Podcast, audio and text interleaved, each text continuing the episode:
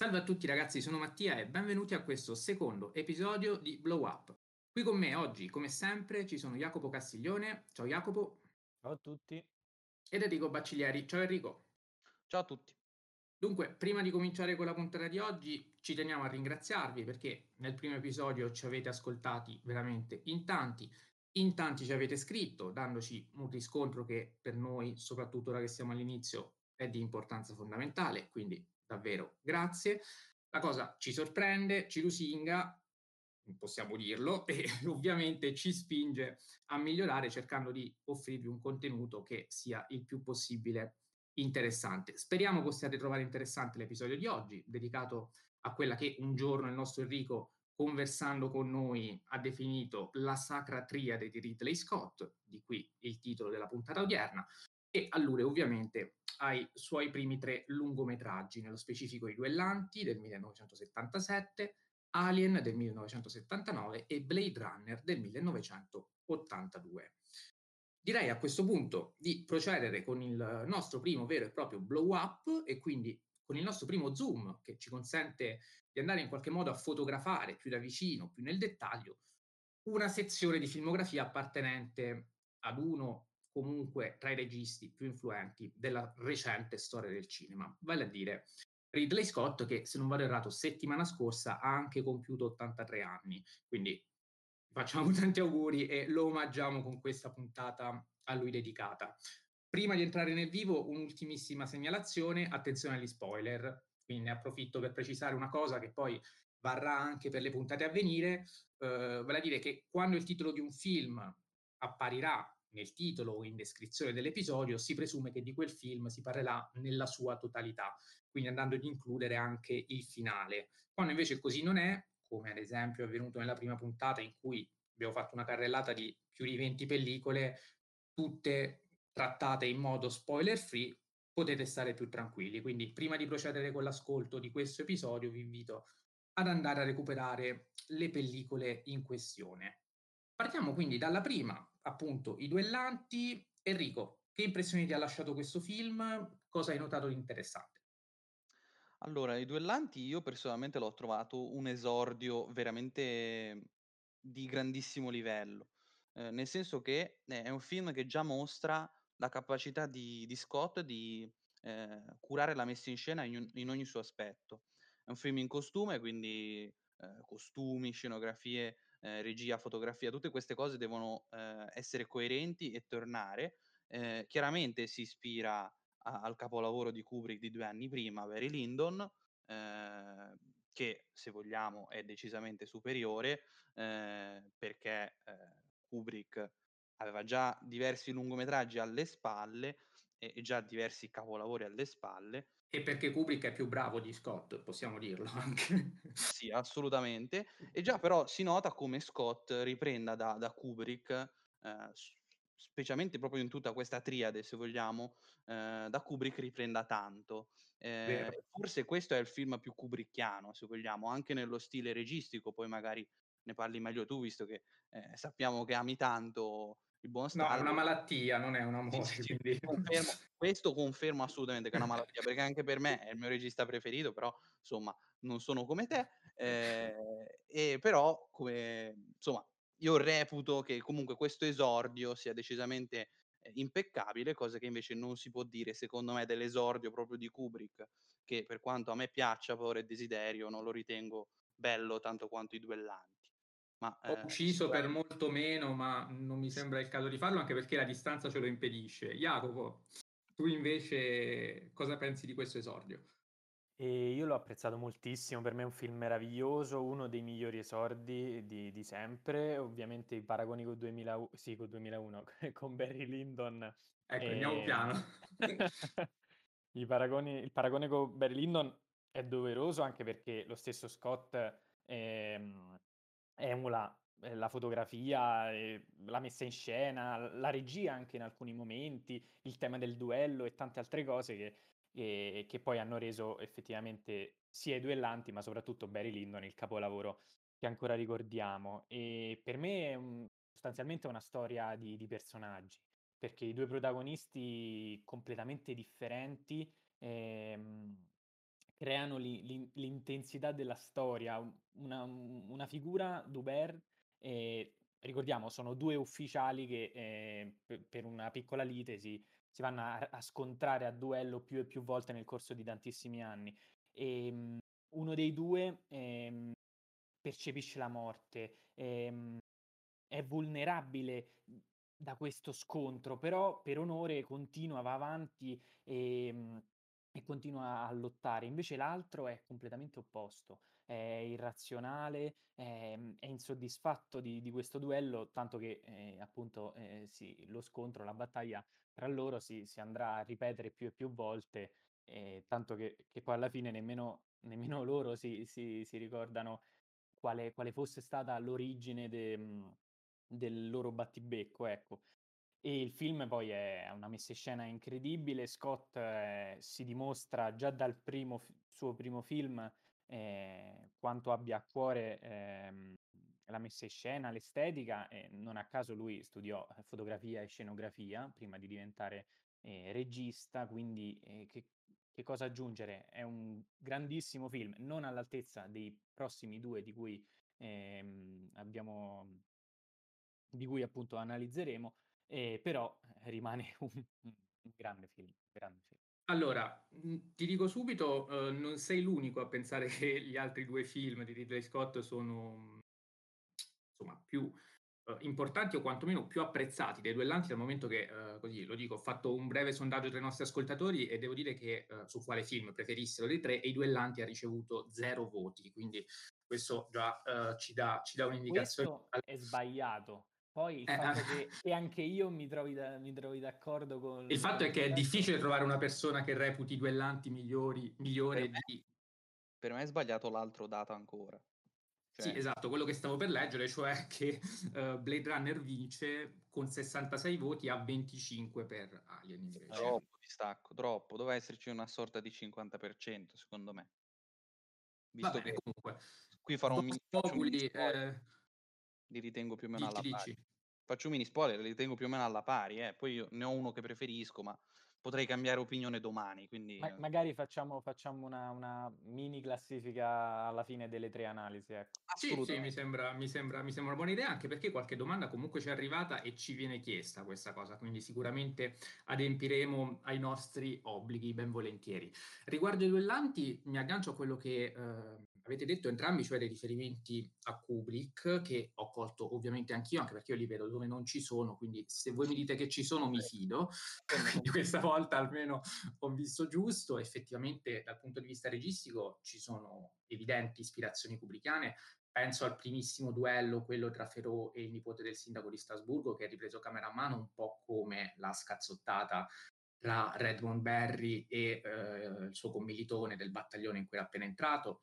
Um, io mi ricordo soldato Tool, ma non sono andato ancora a controllare sul nome, quindi non, non assicuro.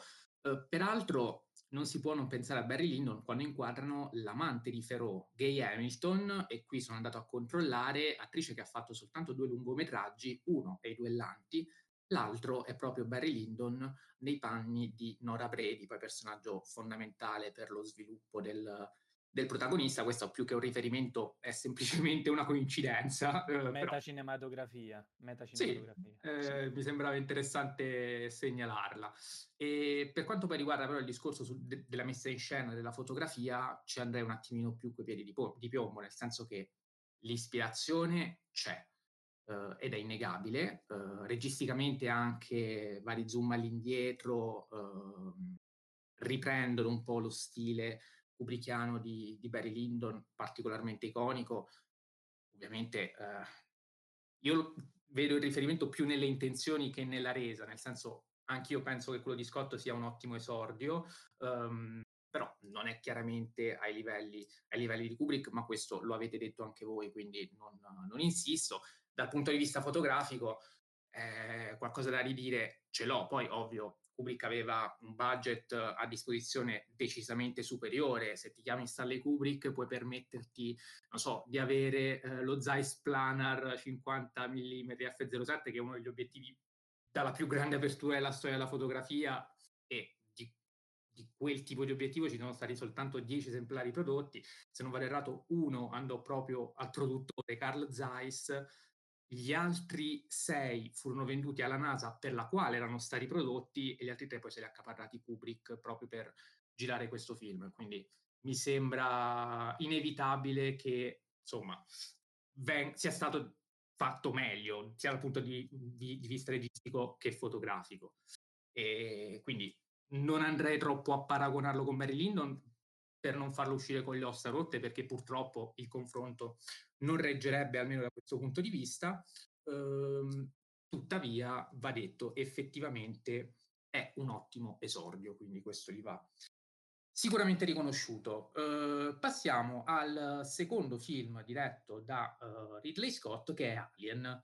Uh, qui chiedo la parola, anzi do la parola a Jacopo chiedendogli ehm, quali sono le impressioni che gli ha lasciato questo film che so comunque aver recuperato in, in settimana, giusto?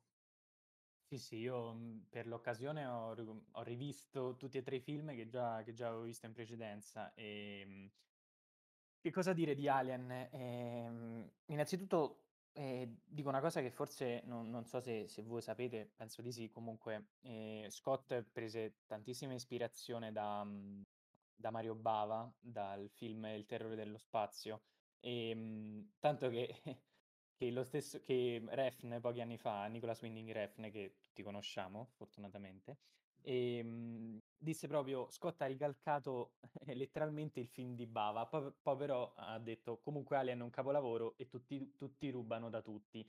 Ed è un po' questo perché Alien è, è tanto Bava ma è, ma è, anche Kubrick perché la, la nave spaziale è sicuramente eh, soprattutto nella parte iniziale del film, in cui è molto asettica, questo bianco, queste forme eh, geometriche molto mh, alla 2001 di nello spazio.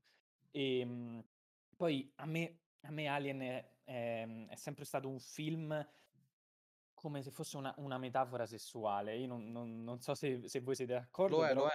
Lo, è. Un, po', un, po', lo è perché i riferimenti... No, no, lo è, lo è. Lo è a tutti gli effetti, ecco, ecco.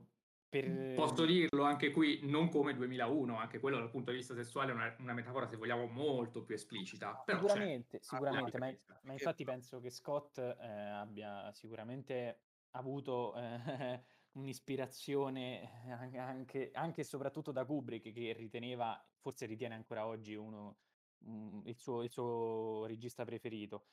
E perché metafora sessuale? Beh, intanto eh, quel, um, la scena del, del, parto, se così vogliamo chiamarla, in cui appunto il piccolo, il piccolo mostro ehm, dalla forma mh, fallica lacera completamente il petto, la pancia del, dell'ufficiale e poi cioè, il, è, è, una cosa, è una metafora un po' allegorica, però poi ci pensiamo e ci sono tantissime cose esplicite. L'intelligenza artificiale si chiama Mother, madre, e um, le capsule dell'equipaggio è come se fossero tutti degli ovuli. E, um, poi c'è, c'è, il parto e la, e la morte del, della vittima, che in questo caso è, è un uomo, e poi questa nave spaziale che che all'inizio sembra asettica e come una madre appunto accogliente e, poi però si trasforma in qualcosa di più, di più orrorifico perché diventa claustrofobica, diventa piena di luci, tubi, led, cavi e gli, le ambientazioni strette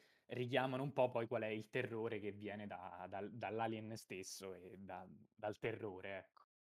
Sì, ricordiamoci che Alien è comunque un caposaldo della fantascienza, ma soprattutto della fantascienza orrorifica, quindi l'esigenza di, di spaventare lo spettatore eh, andava mh, in qualche modo preservata. Um, Enrico, a proposito di questo film, che so tu hai visto proprio in giornata, quindi sei quello tra di noi più fresco di visione, ehm, non so, cosa, cosa ci vuoi, cosa, cosa hai notato di particolare, cosa ci vuoi far presente? Ma, ehm, oltre a essere mio ehm, uno dei miei horror preferiti in generale, ehm, questo film ricorda Kubrick non solo per le scenografie di 2001 che sono soprattutto nel nel suo mhmm, nel nel suo essere esagonali, ricordano tanto la famosa scena in cui Dave cammina, ehm e, ehm, soprattutto da 2001, ehm, riprende l'aspetto, ehm, morale, ehm, dell'essere umano, ehm, con la macchina e dell'essere umano con lo xenomorfo. Ehm, è fondamentale il dialogo in cui, ehm, Ash, interpretato da Ian Holm, ehm, spiega perché è affascinato da dallo xenomorfo. Ehm, lui è affascinato perché lui è un essere puro, un essere senza moralità.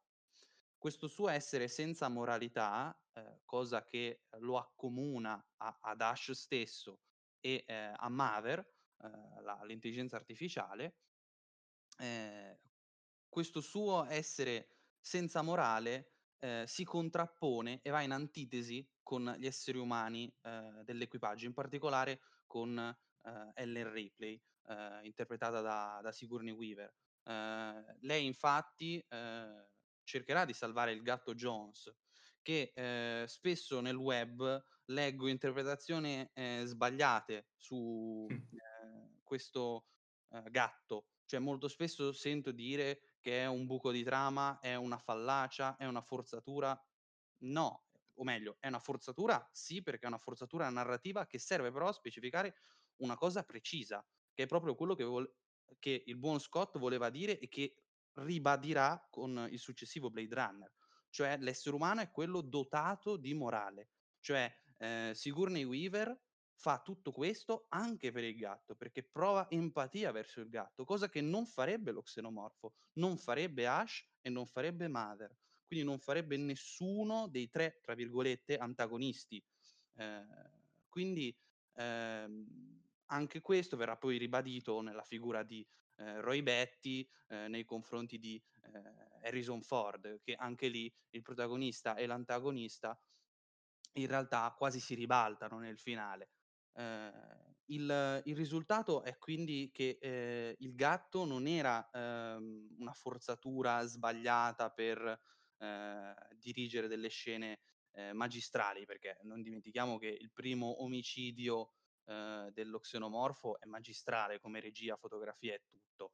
Ehm, ma soprattutto e prima ancora un inserimento, da ehm, nella sceneggiatura di, ehm, Walter Hill che, all'inizio non era accreditato, poi, successivamente si scoprì che fu lui ad inserire il gatto, insieme all'altro sceneggiatore non non non accreditato che adesso mi sfugge il nome, ehm, questo sicuramente chiedo venia e quasi anzi invito, ehm, gli ascoltatori ad andarsi a recuperare, ehm, perché ripeto l'aspetto della morale, oltre a essere ribadito tra l'altro in Blade Runner, è un aspetto che viaggia in tutta la il cinema di Scott, quindi è assolutamente importantissimo, ehm, non dimenticarsi mai dell'aspetto della morale nel cinema di Ridley Scott. Ma comunque, ehm, magari lascio la parola a voi che se no parlo solo io di questo No, magi no, guarda, anzi, ehm, resta lì perché, mhmm, ti ti faccio proprio una domanda perché, uhm, ti ho sentito, uhm, dire rispetto, non so, alle figure, uhm, dell'androide e e di madre e quindi della loro, uhm, mancanza di di umanità. Uhm, come si concilia secondo te, uhm, la figura del dell'androide di Alien con l'umanità del replicante di Blade Runner? Qui vorrei anticipare direttamente il film il film successivo, però il replicante, eh, non è umano, eppure, uhm, quella scena finale, uhm, in cui la colomba e e e l'umanità, uhm, veste i panni di un replicante. Come come te la spieghi da questo da questo punto di vista? Come si conciliano le 2 figure dell'androide apatico e del replicante più umano degli umani forse, perché difficilmente un essere umano in carne ed ossa sarebbe riuscito a comportarsi si sarebbe riuscito a comportare come ha fatto in quel caso il mhmm, il replicante. Beh, ehm, ti ringrazio per la domanda. Ehm, secondo me il il buon Scott ha voluto, ehm, ribadire questo discorso e ha fatto un discorso progressista, ehm, cioè, Mh. ehm, dal mhmm, dalla macchina che, ehm, appunto è amorale, ehm, si passa alla macchina che sovrasta la morale del del protagonista. E qui c'è anche da fare un discorso molto importante sui generi di appartenenza dei film. Perché se la fantascienza accomuna i 2 generi, ehm, da un lato c'è l'horror, ehm, che spesso l'horror, il mostro è metafora dell'essere umano e vabbè, specialmente nei film con gli zombie, mentre invece nel caso di Blade Runner è molto più interessante, perché nel caso di Blade Runner il ge oltre alla fantascienza c'è anche il noir, che è un genere, ehm, del cinema classico statunitense in cui i protagonisti erano dei miserabili e spesso erano anche uomini privi di scrupolo e quindi erano disposti anche, ehm, ad ammazzare, ehm, delle persone per la propria pellaccia. Insomma, eran persone che cadevano, ehm, vittime della sensualità delle femme fatale, che, ehm, qui la femme fatale è una replicante, quindi molto interessante anche questo ragionamento che fa Scott. Ehm, e, ehm, inoltre, il noir, è molto importante perché, ehm, è vero che, ehm, comunque Roy Batty ha ha ammazzato delle persone, tra cui il suo maestro, ma non dimentichiamoci che il suo maestro ha dato l'ordine all'inizio del film di ammazzare i replicanti, ehm, tutta la squadra composta da dai vari personaggi, di cui alcuni vengono anche uccisi, ehm, anche brutalmente e, ehm, il buon Harrison Ford se ne pente. E poi qui ci sarebbe da fare il discorso che Harrison Ford è un replicante o meno, ma magari ne parliamo dopo meglio, rimaniamo più concentrati su Alien. Anche perché su questo forse, uhm, abbiamo idee diverse, nel senso che, uhm, ci dicevi, uhm, fuori onda che, uhm, davi per scontata la risposta, nel senso è evidente anche vista la la final cut di Ridley Scott che Harrison Ford sia un replicante, uhm, ci siamo invece io e Jacopo che su questo siamo più possibilisti, non tanto per convinzione quanto almeno perché, insomma, vogliamo che il finale sia aperto, nel senso la bellezza del finale forse sta proprio nella mhmm, nella sua apertura. Jacopo, non so che ne pensi a riguardo.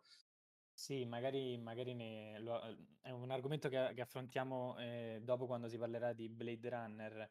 Ehm, aggiungo una cosa per Alien prima che prima che parli tu, ehm, o passare direttamente al al film successivo, è il ruolo de mhmm, della donna, eh, perché secondo me il bello di Alien è anche che tutta questa suspense, l'horror, la fantascienza, ehm, è veicolata da un protagonista che inizialmente sembra non esserci, oppure sembra essere il capitano, e poi cambia, questa cosa che ricorda molto Hitchcock, c'è il cambio del protagonista, più o meno a me a metà film, e c'è e si celebra uno dei più belli e potenti ruoli femminili della storia del cinema, che appunto è quello interpretato da da Sigourney Weaver. E per me questo è Okay, è è siamo anche nel equipaggia il tutto. 1979, quindi Sì, non sì, era appunto. scontato Esatto, esatto. E quindi su questo Scott, ehm, ci ha sempre visto lungo e anche con i suoi ultimi Alien, perché ricordiamo che che Alien è diventato un franchise per quanto abbia influenzato la fantascienza e non solo, anche negli ultimi, ehm, le protagoniste sono donne, non è un caso.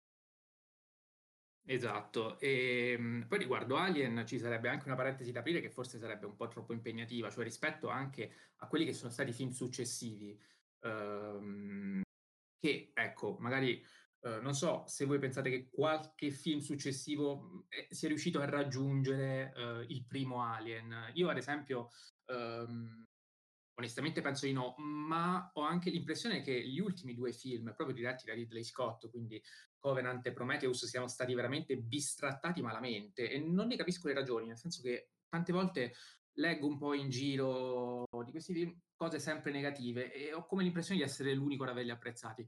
Non so se vogliamo aprire una piccola parentesi a riguardo, Enrico, tu che ne pensi? Mhmm, vabbè, ehm, con me sfondi una porta apertissima perché Alien è la mia saga cinematografica preferita, Ah, questo non lo me sapevo, quindi okay. i 6 capitoli sono eccezionali per me.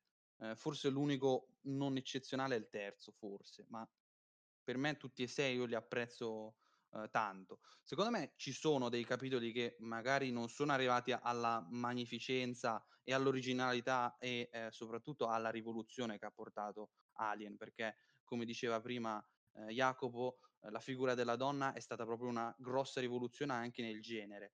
Ehm, ma, ehm, secondo me il mhmm, l'aspetto che della donna soprattutto è stato ripreso da Cameron nel successivo Aliens e secondo me, ehm, Aliens è forse l'unico che, ehm, un pochino diciamo, uhm, può fare un testa a testa con il capolavoro di Scott. Comunque prima Jacopo, ehm, diceva una cosa a proposito, ehm, di Hitchcock Eh, e volevo dire una cosa. Innanzitutto eh, c'è il McGuffin in questo film, perché il McGuffin è diciamo la prima parte in cui si va nel nuovo pianeta, si pensa che infatti loro sbagliano, loro pensano che sia un soccorso d'aiuto, in realtà è un avvertimento. Eh, e questo McGuffin poi porta anche a, al cambio come in Psycho della protagonista che eh, si vabbè, faccio, scusate, posso fare spoiler di Psycho? Direi di sì. Beh, dai. di Psycho, guarda, penso tu possa farlo, sì. Eh, no, sì. È un film del 60, cioè ha 60 anni quel film lì. Vabbè, su Psycho, insomma, la conosciamo tutti, la scena della doccia, la scena della doccia però avviene a metà film e poi cambia la protagonista, arriva sempre un'altra bionda Hitchcockiana e tutto. E poi volevo dire un'ultima cosa, poi passo la parola a Jacopo, eh, sulla, ehm, sull'aspetto registico, cioè il primo omicidio di cui parlavo prima, ehm, del, dello xenomorfo è costruito con la regia hitchcockiana, cioè suspense, quindi eh, spettatore che conosce di più dei personaggi e tutto il resto. Poi vabbè c'è il gatto che soffia e tutto il resto, ma comunque in generale la eh, struttura della scena, della regia è proprio hitchcockiana, quindi non solo struttura narrativa ma anche struttura registica.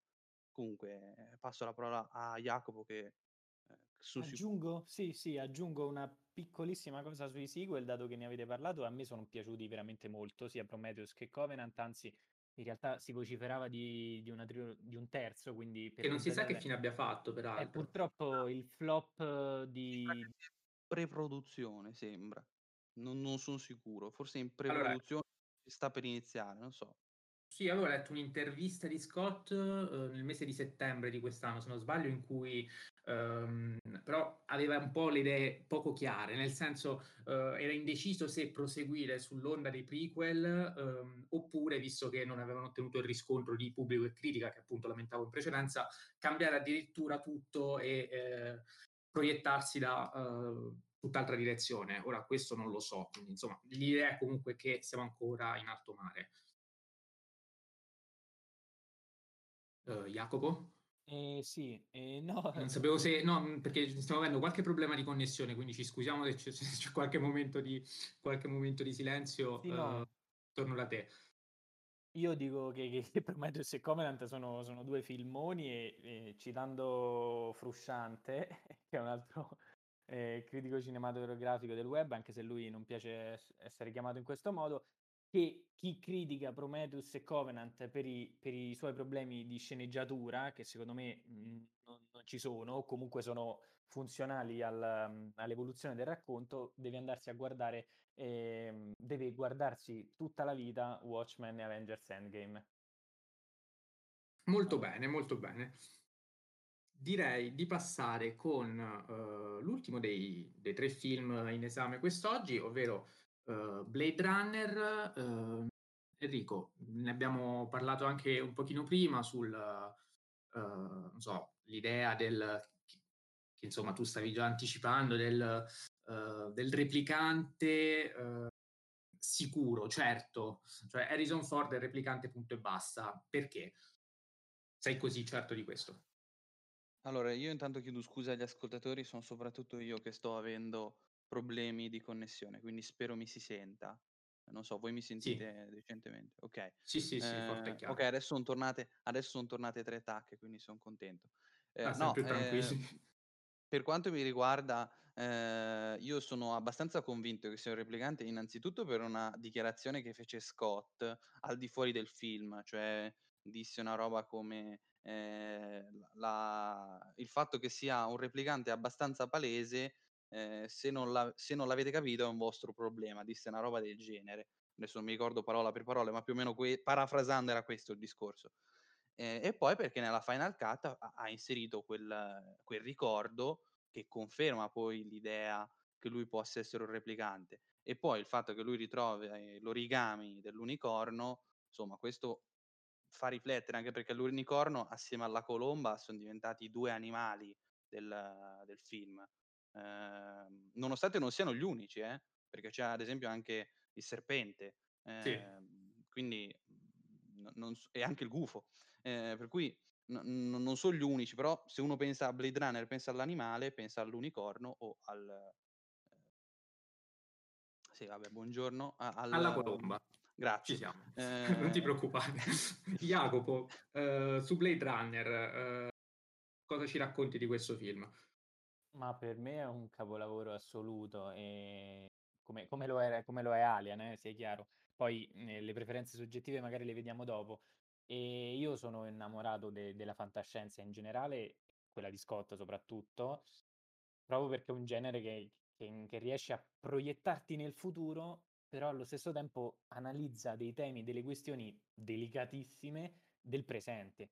Cioè, qui abbiamo la, l'ingegneria genetica, la bioingegneria, cioè un argomento che ancora oggi è, è, molto trattato sul fatto se sia etico o meno costruire de- degli androidi che alla fine diventano più umani di noi stessi, perché come dicevate bene prima, eh, il Roy Betty, il replicante per eccellenza, assume dei comportamenti che, che sono molto più umani di, di, quanto invece lo sono quelli di, di Harrison Ford, per esempio e il suo in- l'incontro che ha che è un replicante però quindi attenzione. Non sono d'accordo e ora ti dico perché.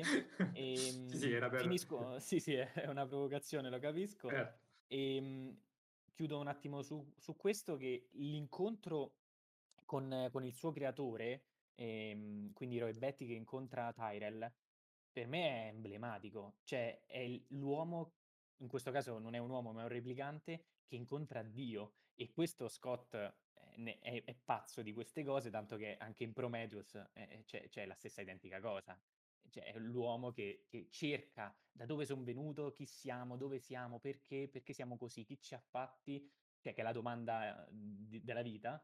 E, ehm, e, quindi questo incontro con il proprio creatore, secondo me, è, è incredibile. Perché Harrison Ford, um, o meglio, Rick Deckard, non è un, um, un replicante? Secondo me non lo è perché svilisce tutto il finale. Ehm, Ridley Scott, Ridley Scott può dire quello no. che vuole, Ridley Scott può dire quello che vuole, non mi interessa, può essere un replicante come non può esserlo, sono d'accordo, le, mhmm, ma il finale con il replicante più umano degli umani che, che lo salva, fa quel discorso pazzesco e poi muore, per me è fondamentale che ci sia quel rapporto uomo-macchina, quel rapporto di, dive- di diverse eh, genetiche tra loro.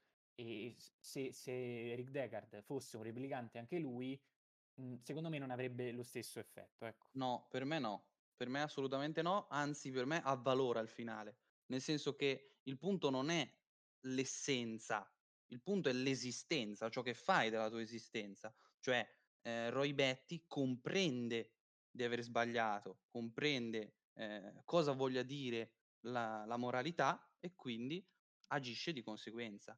Eh, Descartes sostanzialmente, una volta compreso di essere un replicante, lui capisce il bene anche di Rachel e quindi dopo si comporta anche lui di conseguenza. Lui anzi comprende che i replicanti non sono il male assoluto, in quanto lui stesso è un replicante. Cioè, per me non è vero che lo, lo, eh, lo rovina, lo avvalora delle due. Finisce. Bene, allora abbiamo appena avuto la conferma che eh, il finale è aperto, perché insomma nel momento in cui ci sono due tesi così, così comunque convinte eh, e allo stesso tempo opposte, eh, non possiamo che dire che effettivamente eh, una risposta univoca non ci sia. Eh, il bello, come dicevo in principio, forse è anche e soprattutto questo, perché no? Ehm, ora, io volevo dire una brevissima cosa, adesso non riapriamo una parentesi kubrickana, anche perché, ripeto, non mi sembra il caso, però effettivamente anche in Blade Runner qualche riferimento, qualche riferimento a Kubrick, cioè io ad esempio ho visto un, um, oltre ai titoli di coda del Blade Runner originale, uh, che se non sbaglio sono stati girati uh, prendendo uh, lo, lo, stesso, lo, stesso, girato di Shining del 1980, quindi uh, si è servito proprio di, di Kubrick per, per, concludere, per, concludere, il suo film. Um, mi riferisco ai titoli di testa di Shining che coincidono con i titoli di coda uh, di Blade Runner, ma poi c'è anche um, una scena del bacio dell'assassino, per chi lo avesse visto, um, che assomiglia molto a quella di Deckard uh, nella, nella, stanza dei giocattoli, um, in cui poi uh, viene improvvisamente, in qualche modo, attaccato dalla, dalla replicante, ora non mi sta sovvenendo il nome della, della replicante, però insomma, immagino Non, abbiate non- non mi viene capito. manco a me, però Pris, sì, se non dai. sbaglio. Pris, bravo, Pris. Ok, perfetto, proprio all'ultimo. Quindi eh, diciamo che, ecco, forse ora se vogliamo affrontare anche un discorso un po' più organico e completo di tutti e tre i film, possiamo anche dire che Kubrick sia una costante. Non so se voi avete notato ehm, altre costanti e dal punto di vista semantico e dal punto di vista tecnico eh, in questi primi tre lungometraggi di, di Ridley Scott. Eh, non so, chiedo prima ad Enrico. Vabbè, ehm, sicuramente, cioè è inutile negarlo. Eh, d'altro canto anche lo stesso Kubrick apprezzava il lavoro di Scott, in particolare Blade Runner venne inserito tra i suoi film preferiti in assoluto, quindi eh, la stima era reciproca da questo punto di vista. Ehm, per quanto mi riguarda, eh, il discorso sulla morale, appunto, eh, è proprio un, una cosa che congiunge soprattutto il capolavoro del 68 di Kubrick, 2001 Odissea nello spazio, e poi il, ehm, in generale que- quella sorta di morale eh, viene ripresa soprattutto in Alien, chiaramente, eh, visto che Mother eh, è fredda e glaciale quasi come Hal, nonostante Hal eh, alla fine lui, per, perché Hal sbaglia? Perché poi qui c'è da fare una... Que- questa è la domanda delle Interessante- domande di 2001. No, ma c'è da fare un'interessante analogia tra Hal e, Mother.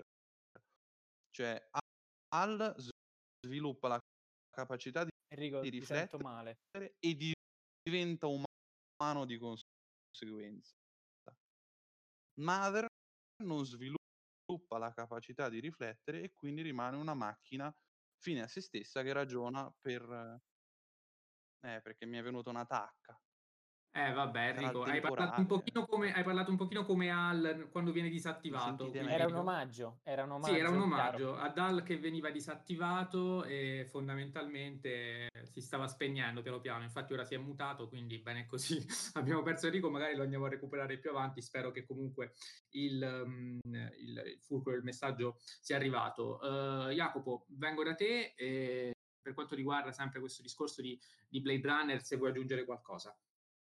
E sì, allora aggiungo un attimino eh, una piccolissima nota su, su- sulle influenze di cui hai parlato. Eh, io ti cito Scott quando parlando di 2001 lui disse dal momento che lo vidi capì cosa avrei potuto fare e questo prima di, di aver in- intrapreso la carriera registica. E per quanto riguarda Blade Runner, eh, volevo ehm, specificare una piccola cosa sulle, sulle sette versioni eh, differenti versioni di Blade Runner, che è una controversia che mh, spesso non è, non è molto chiarita. E semplicemente le, le versioni più, più famose sono tre e sono quella che è andata, eh, che è uscita appunto nei, nei- nei cinema statunitensi. E, mh, e poi c'è la Director's Cut del 92 e la Final Cut del 2007. In- nella versione ehm, della sala sostanzialmente e il finale non era, non era aperto in, in questo modo, c'erano eh, le riprese che tu hai, hai- hai citato prima di Kubrick, come nel finale, il finale era, era anche, ehm, il finale non solo, tutto il film era stato, mh, ehm, era stato introdotto ne- nel film il narratore eh, con la voce appunto di, di Rick Deckard e, e poi ovviamente nella final cut finale ci sono degli aggiustamenti estetici per rendere Blade Runner quel- la- quel- con quel bluastro ehm, verdastro che a noi piace tanto, a noi amanti della fantascienza. Eh beh, eh beh, vorrei ben dire. Ehm, allora, direi intanto, anche così, per, per fare un discorso un po' più organico, di eh, farci aiutare dai nostri ascoltatori che eh, ci hanno scritto qualche, qualche osservazione, qualche spunto e anche qualche domanda che ehm, a breve vi giro. Eh, ne leggo una, ad esempio, eh, di Mr. Manhattan che eh, ci scrive Ridley Scott, esordio con i duellanti, poi Alien e per concludere Blade Runner, che dire, una triade iniziale da incorniciare e anche qui direi ehm, assolutamente d'accordo. Peraltro, se abbiamo deciso di eh, dedicargli questa puntata esattamente per questo tipo di, di motivo. Ehm, poi ci arriva una domanda da Omar Amunku uh, spero di aver pronunciato bene il nome, um, che ci chiede, tra i suoi primi tre film, quale reputiamo il migliore? Domanda che peraltro fa il paio con quella di Cinemando, che è leggermente diversa, ma che comunque vi giro, qual è l'opera che ha avuto più impatto sulla storia del cinema tra le tre? Quindi comincerei da Enrico su film preferito e film più importante dal punto di vista storico. Allora, eh, partiamo dalla domanda più difficile, cioè quella riguardante il, il film più importante a livello storico. Allora, è molto difficile secondo me rispondere, perché Alien ha veramente rivoluzionato tantissimo il genere dell'horror eh, e l'ha proprio, gli ha dato proprio un significato ben preciso, soprattutto nella figura femminile. E invece dall'altro lato Blade Runner è una sorta di rivisitazione del noir eh, in chiave fantascientifica con uno dei finali più belli della storia del cinema.